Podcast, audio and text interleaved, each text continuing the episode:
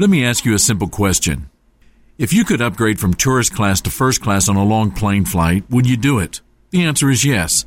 You're not upgrading the plane itself by swapping it for a different plane, but you're upgrading your experience of the plane while on the journey.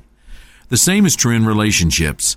Your experience of important relationships can always be improved, and many times it doesn't involve moving a mountain. It can be upgraded simply by learning to say simple things like, I'm sorry, thank you, or what do you think? The relationship can be upgraded by learning to do simple things like showing simple courtesies, listening more, speaking less, and spending more time together. One of the easiest ways to remember this is by remembering Jesus' golden rule to treat other people the way that you would want them to treat you. Apply that rule to your words, actions, and reactions, and see if in a couple of weeks you're not experiencing an upgrade in that relationship. This is Mark Absher, the MacArthur Park Church of Christ. Visit our church online at macarthurchurch.org. The MacArthur Park Church of Christ, connecting God and people.